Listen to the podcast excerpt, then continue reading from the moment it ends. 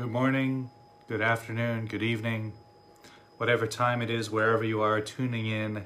Thank you for joining me for the next edition or episode of the Brahma Vihara's Compassion. Now, the Brahma Vihara is a Pali term or a Sanskrit term. Uh, it means the home of the gods or the dwelling of the gods. So there are four of them uh, loving kindness, compassion, joy, and equanimity. Uh, we've done a few weeks already on loving kindness. That was very beautiful. Uh, but don't worry if you missed that uh, and you're just joining me today for the first time, or if you've missed several of the episodes.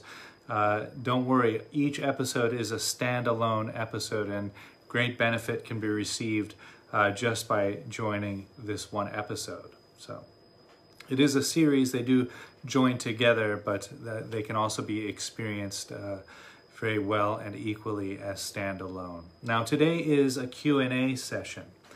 Uh, I did get uh, several questions uh, in regards to the practices of compassion. And so I'm pretty much just going to jump right in uh, around the first episode of Loving Kindness series, I went through each phrase and kind of uh, talked about each phrase, really dissected each phrase.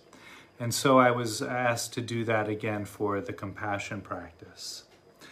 Uh, now, if you're not familiar, if you are just joining us today, this practice uh, works by uh, we uh, bring these phrases. They're written sort of like aphorisms but we endow them with a little bit more weight than your typical aphorism. We consider them to be a very precious gift. And we bring that phrase into our own heart, and then we visualize or imagine what our life would look or feel like if that phrase was completely reflective of our life circumstance, completely true for our entire life. And then we do that, ideally we would do that for a couple of weeks. Now I don't spend that much time on it uh, for the uh, Facebook series, for the video series. Uh, but you can do that on your own. Uh, when the series is complete, you'll have a whole library of uh, guided meditations and talks to draw from. So spend a couple of weeks cultivating compassion for the self, and then we start sending that to loved ones, then we start sending it to uh, people we don't know, strangers, people we have this, uh, well, there's not a quality of attraction or aversion towards, kind of a neutral person, if you will. And then we send it to people who we consider enemy, our perceived enemy, like that. And so you'll notice it starts small with the self, the circle starts small. Then we're con consistently and patiently widening our circle of compassion and care to include, eventually including the entire world like that. So uh, starting with ourself and then expanding out, expanding out, expanding out to finally include everyone, all beings. Okay, so the first phrase that we use, that we bring to our own heart and then send to others, may I be free from suffering. Now, many people have trouble with the word suffering, so you can use the word struggle there, similar thing, and more people, uh, it seems to me, can identify with the word struggle. May I be free from struggle. Uh, because sometimes you say, May I be free from suffering. You think, Well, I'm not really suffering much right now. My life is pretty, uh, pretty copacetic. Um, but there might be some struggle there. I mean, struggle is, it seems a little uh, smaller, if you will. Uh, and this is because we, we tend to endow the word suffering with this a lot of weight. But uh, from the perennial wisdom perspective, suffering is really any sort of resistance against the present moment. So the first phrase, may I be free from suffering. And when we visualize that, we can actually kind of see where we resist the present moment and how we're, we are not free, how our life isn't free from that type of struggle. The next phrase, may I or may you, may we, be free from disturbance and harm. Now, this is covering a lot of ground now, right? Free from suffering, free from struggle, free from disturbance, and free from harm. And so, again, when we visualize that for ourselves, disturbance can be pretty small from the unexpected phone ringing during a meditation session, uh, and then all the way to harm. Well, that could be uh, some violence that's brought onto you somehow some virus that we might contract, another method of harm. So here, free from disturbance and harm. And so again, when we offer that to our own heart, we might see the ways that disturbance and harm pervade our life. And we can then imagine what our life would look like that if we were free from those occurrences. Then when we, we send that to others, we actually can see them perhaps experiencing disturbance and harm. We might know them, especially if we're sending it to a loved one. We might know the qualities in their life that bring them disturbance and harm. And we actually can visualize them free from that and what that would feel like for them. It's quite beautiful. May I accept things just as they are. Quite tricky in this world climate. I think most of us would agree, right? Uh, there are some some things that we just really would rather not have to accept, right? When we turn on the news, or we want to travel somewhere, we can't. We want to meet friends, but we can't, and so forth. Now, accepting things just as they are is not condoning somebody treating us poorly. But we accept that this is what the present moment is bringing. And then we can move forward to correct the imbalance. So if somebody's treating us poorly, maybe somebody's uh, you know saying mean things to us, or even worse, whatever the transgression is, we first can accept that this is what's happening. This is the present moment. Now, in that acceptance, we have a lot more power to move forward to address what's happening. If what's happening is uh, not right in our view, or it's hurting us in some way, uh, if we accept it first, we have a lot more power, a lot more ground to stand on when we move forward to unplug that behavior because we've taken the emotional reactivity out of it. When you're caught in non acceptance, you're struggling against the present moment. And then anger arises, or fear arises, or rage, or sadness, whatever it is that we habitually fall into when we struggle against the present moment, that will be there. And when that's there, that clouds our judgment. And it doesn't really allow us to move forward to correct those transgressions uh, effectively. So may I accept things just as they are. Ah, there's this type of rest that occurs when we can accept and open, even to things that we find uh, or we perhaps label as unacceptable. When we accept the unacceptable, uh, an, an amazing quality of rest pervades the body, mind, and heart. May I experience the world accepting me just as I am. I love that one.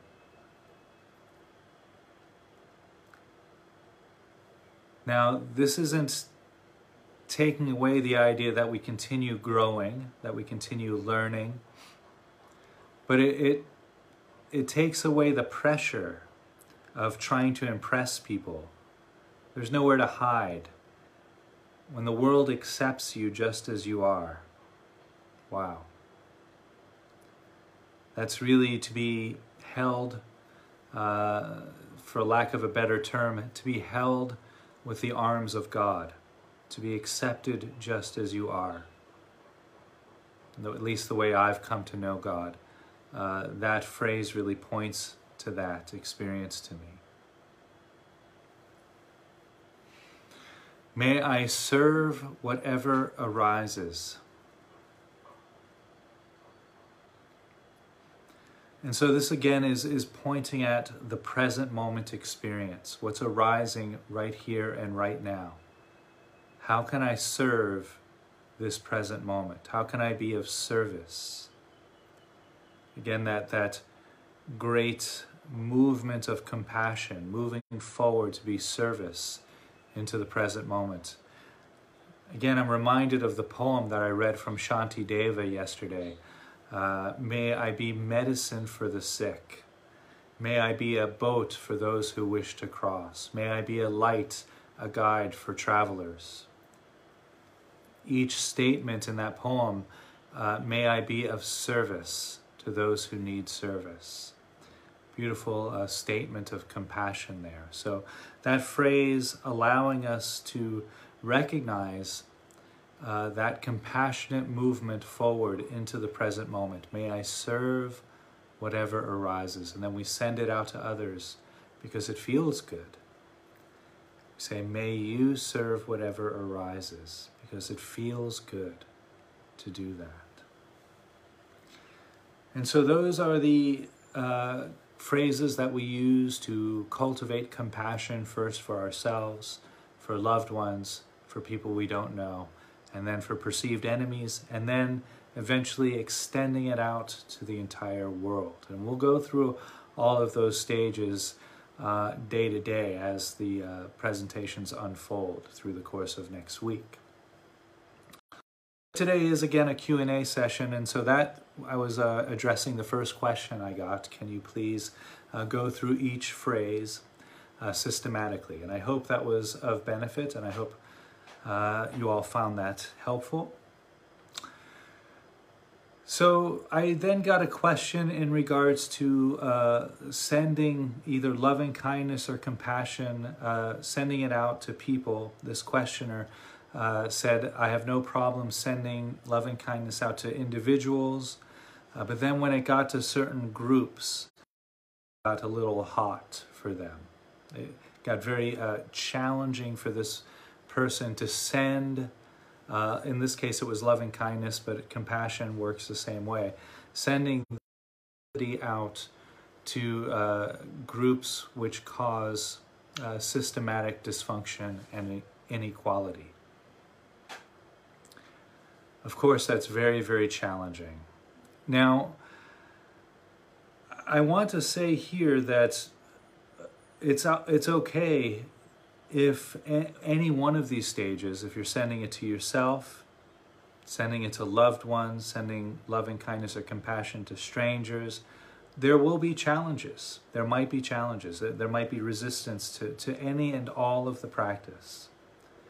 That's not wrong.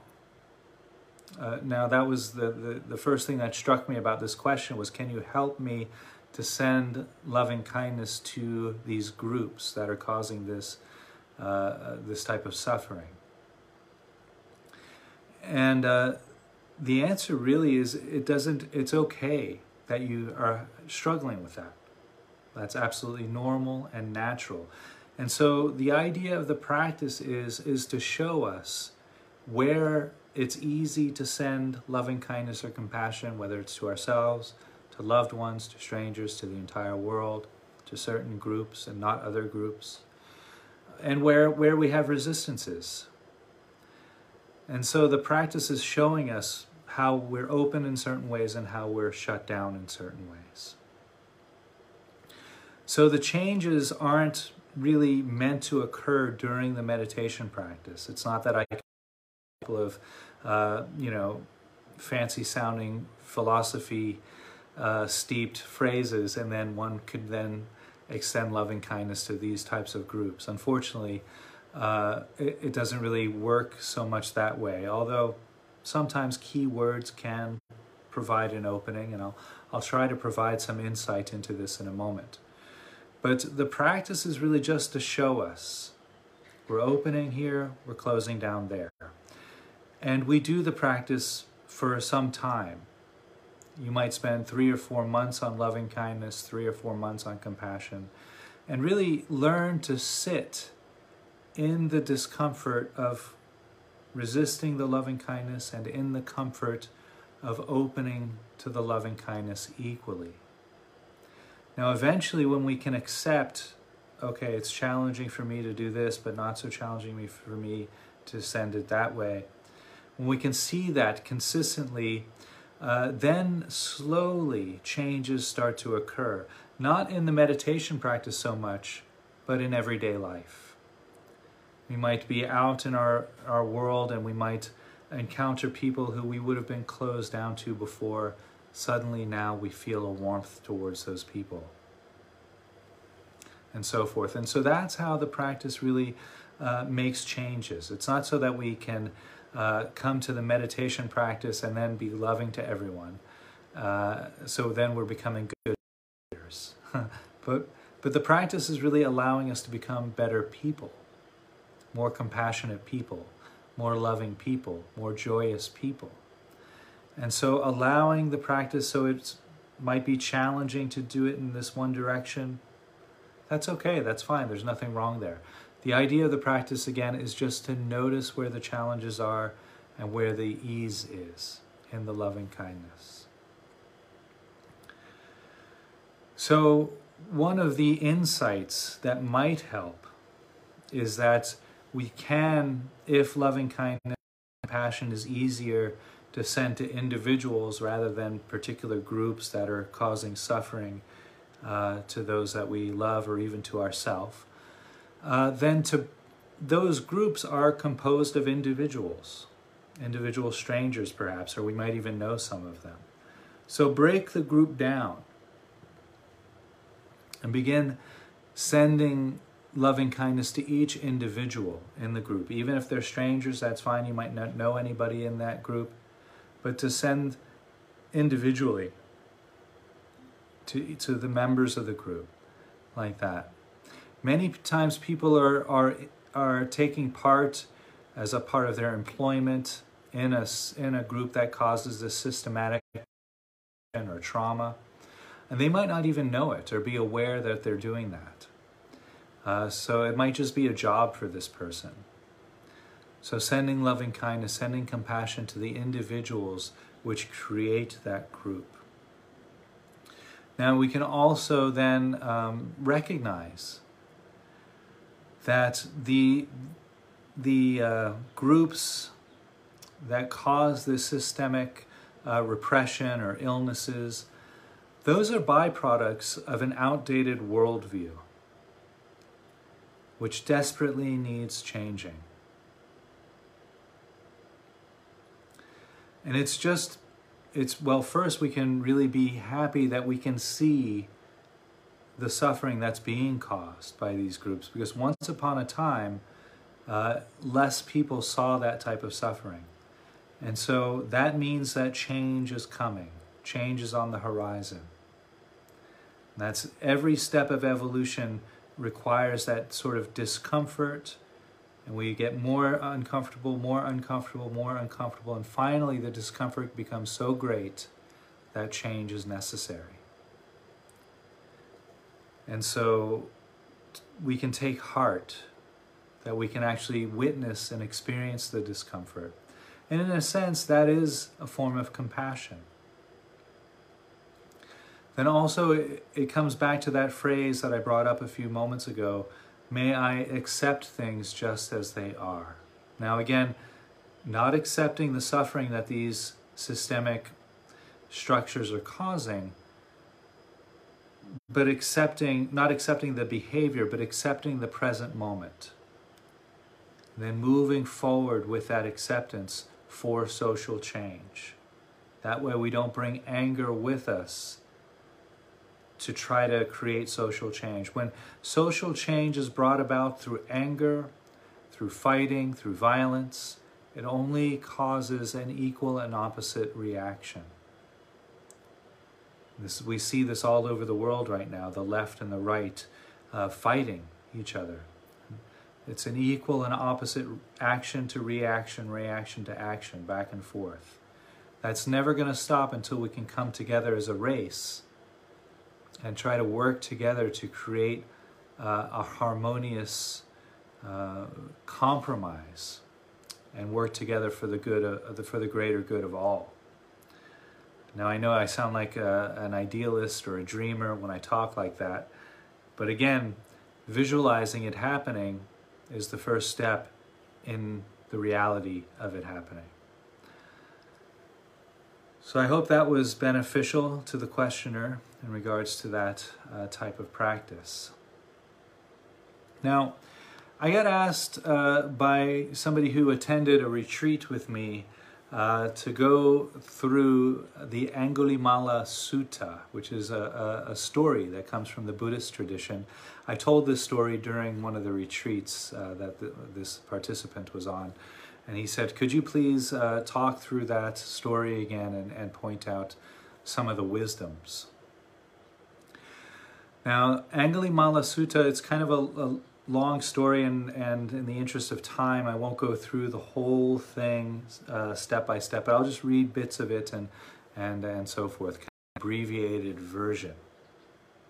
Now, Ang- Angulimala is a, a, Sanskrit name or Pali name, and it means uh, uh, like a um, mala is a like beads, a string of beads, a mala mala strand, mala beads.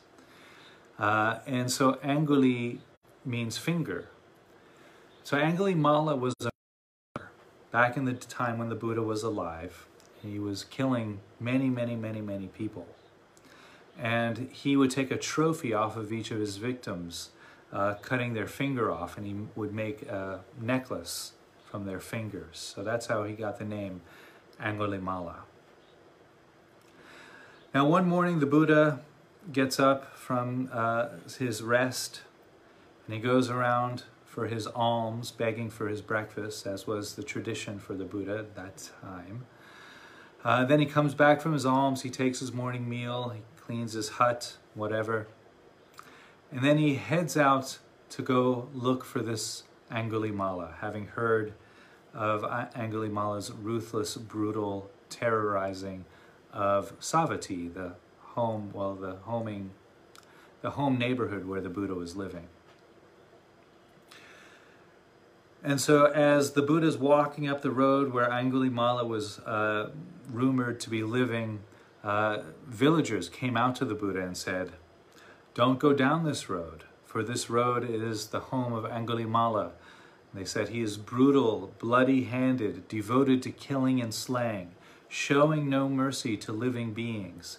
He has turned villages into non villages, towns into non towns, settled countrysides into unsettled countrysides.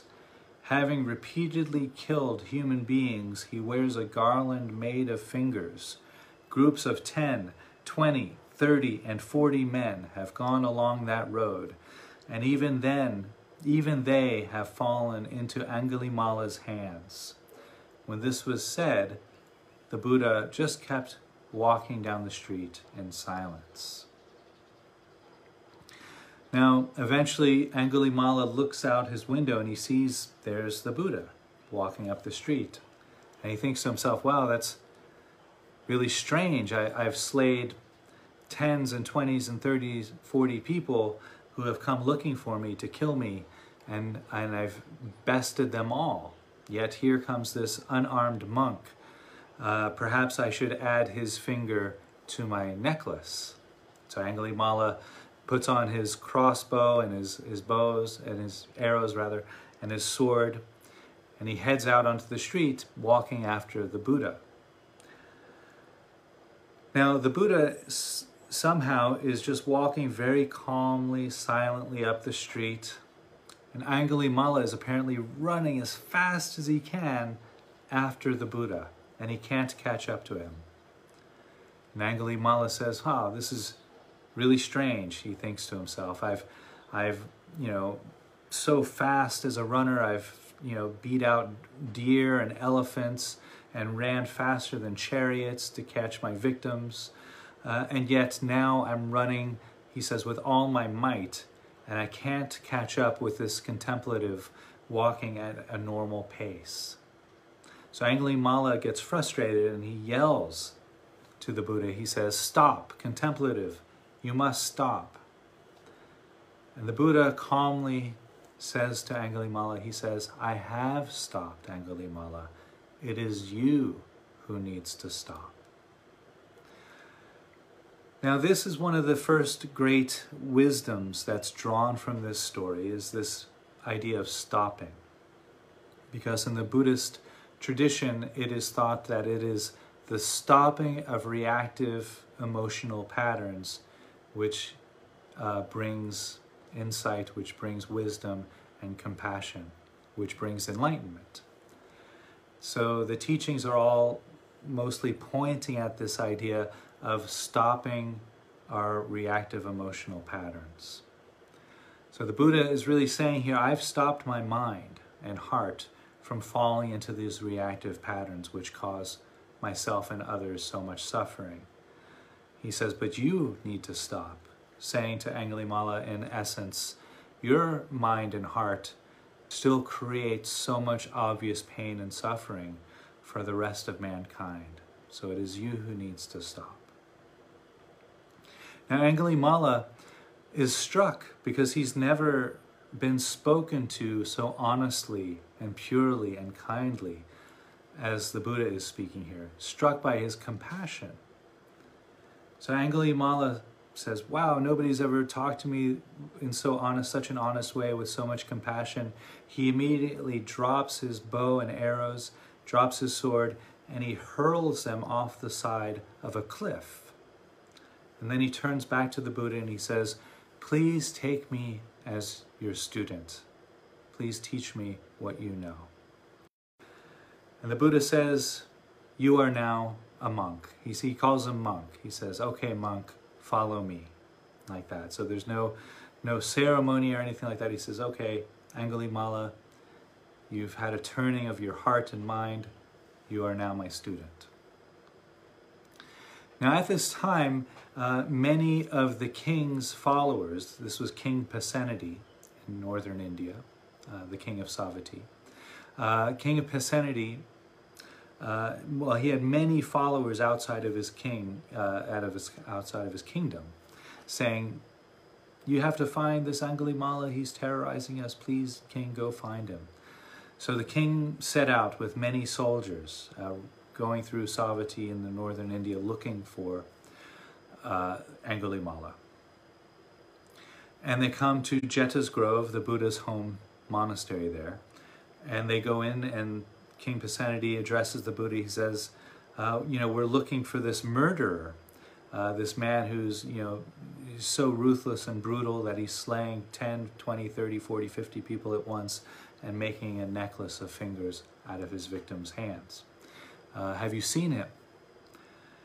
And so I'll just read here from the sutta here what the Buddha says. He says, Great king, suppose you were to see Angulimala with his hair and beard shaved off, wearing the monk's robe, having gone forth from the home life into homelessness, refraining from killing living beings, refraining from taking what is not given, refraining from telling lies, living the holy life on one meal a day, virtuous and of fine character, what would you then do to him? And the king is rather surprised. He says, Well, of course, we'd bow to him and, and respect him. We would even take care of his one meal a day. We'd make sure his lodgings were comfortable. We would take care of him if he was to fall sick, and so forth. Then the king says, But how could there be such virtue and restraint in such a murder? How would this ever happen? And the Buddha says, Well, right over there to my side is Angulimala.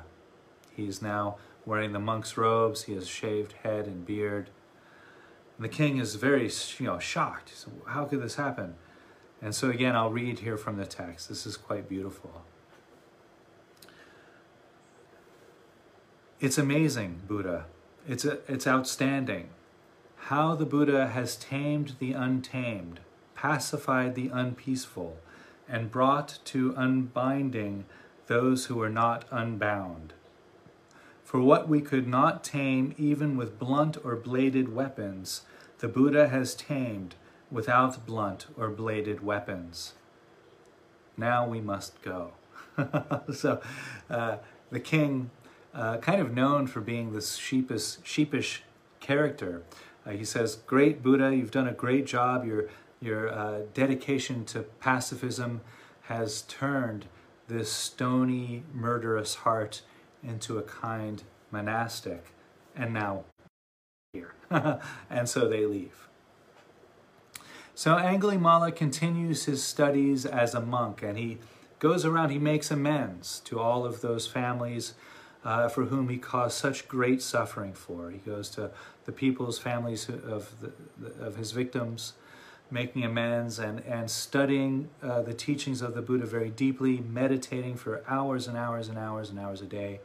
Finally, it said he reaches the height of his practice. He says, uh, it says in the text rather, he says, Birth has ended, the holy life is fulfilled, the task is now done. Uh, so Angulimala becomes what's known as an arhat. So one morning as an arhat, this most advanced level monastic, uh, he's making his rounds, making his rounds through Savatthi, collecting his alms, correcting his morning uh, donations so he could eat. And on his way back to, the, to his hut, he hears a woman suffering from a breech birth.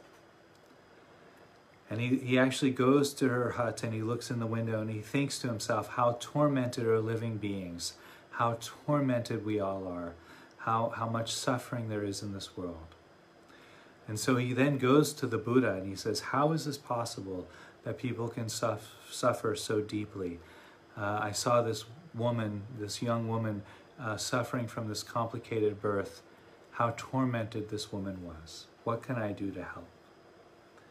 The Buddha says to Angulimala, he says, go to her. And he says to her, and, he's, and say to her rather, uh, since I was born, since my birth, I cannot recall intentionally hurting or harming another living being. And when you say that truth to this woman, she will then proceed to give a healthy birth. Angulimala says, Well, Buddha, that would be dishonest of me to say that. I can't say that because I've killed hundreds or thousands of people. I've harmed so many people. How can I honestly say that? The Buddha says, mm, Well, have you hurt anyone since you've become a monk? And Angulimala says, No, no, teacher, I have not. And the Buddha says, Well, go to this woman and says, I swear that I have not harmed or hurt a being since I have become a monk. And after making that swear to this woman, she will give a normal, natural birth to her unborn child. Angulimala says, Great, very good. So he leaves the Buddha's hut, he goes back to this woman who's still suffering so greatly, and he leans over to her and he says, Sister, since I was born into the noble birth, since I became a monk and an arhat, I do not recall intentionally killing or harming another living being. Through this truth, may there be well being for you and for your unborn child. And Angulimala leaves the hut and she gives birth to the child, a healthy baby boy. Now, as Angulimala is making his way back to his own home, a, a random group of uh, marauders begins stoning Angulimala with heavy stones. And he, you know, gets wounded and bleeding and, and suffering and he's crying. And they, they won't leave him alone and and finally he's on his he's really broken bones and bleeding and he drags himself back uh, to his hut and he knows he's going to die from these wounds. And he asks the buddha he says buddha what have i done? Why am i suffering so? And the buddha says this is your karma.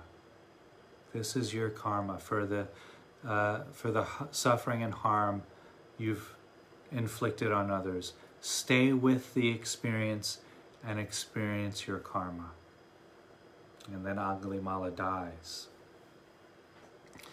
Now, this is very deep and very delicate. There's ma- many, many wisdoms to be farmed from this story. And it's one that I keep meditating on year in and year out. I keep coming back to Angulimala's story. But one of the great wisdoms that I'll just close here with is this idea of self forgiveness, self compassion, bringing it back to our theme for the week self forgiveness and self compassion. See, when the Buddha asked Angulimala to go to tell this woman he hadn't hurt anyone his whole life, and Angulimala said, No, I can't. That's showing, that's indicative of Angulimala holding on to his past, creating his own karma.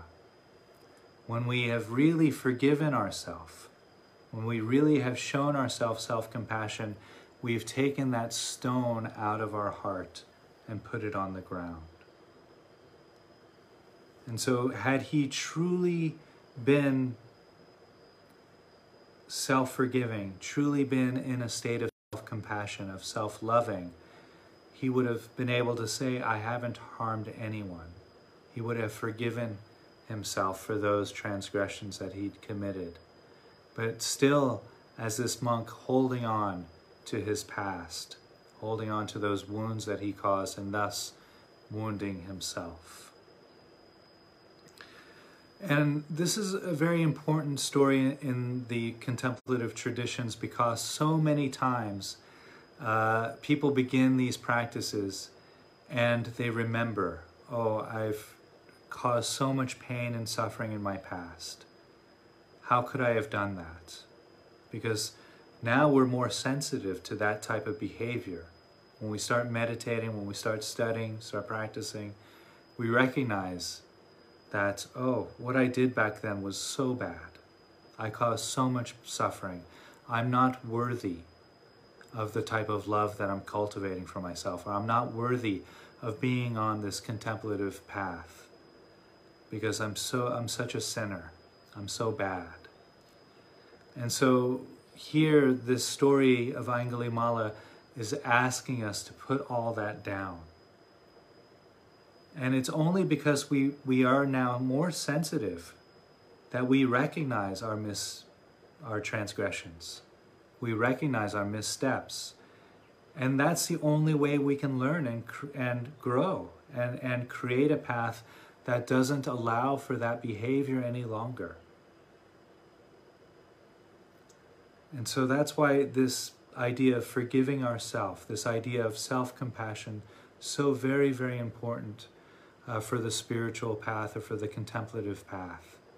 There will be days where we, we have insights into our behavior and oh, we think, oh, how could I have done that?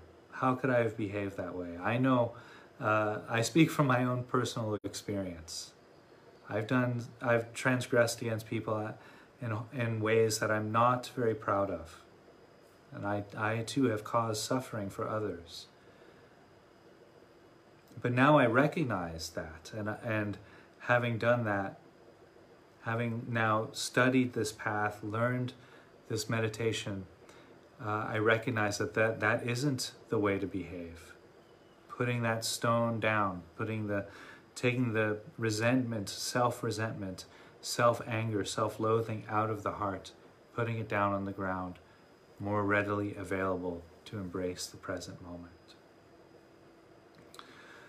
So, oftentimes, this story is closed out with a very famous uh, phrase from one of the Buddha's first teachings, uh, the Dhammapada.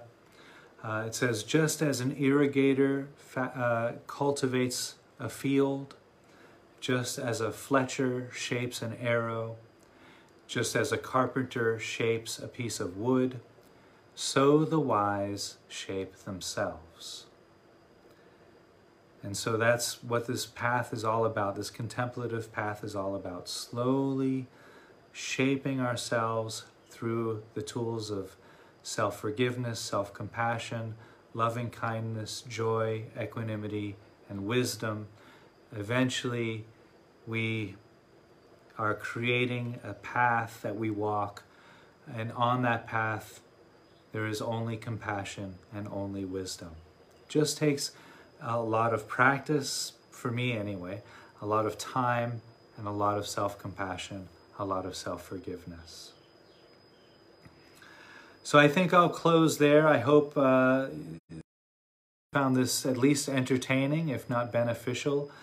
Uh, and I hope I answered the questions uh, to uh, satisfactoriness. If not, uh, do send more questions along or send, if there are anybody else here who would like questions answered or any topic talked about, happy to do that at the next Q&A session. Tomorrow, I will be back guiding a compassion practice designed uh, so that we can cultivate compassion for people we don't know, for strangers. Stay safe, stay clean, stay healthy, wear your masks, practice your social distancing, and we'll get through all of this together. Much love, much light. Thank you.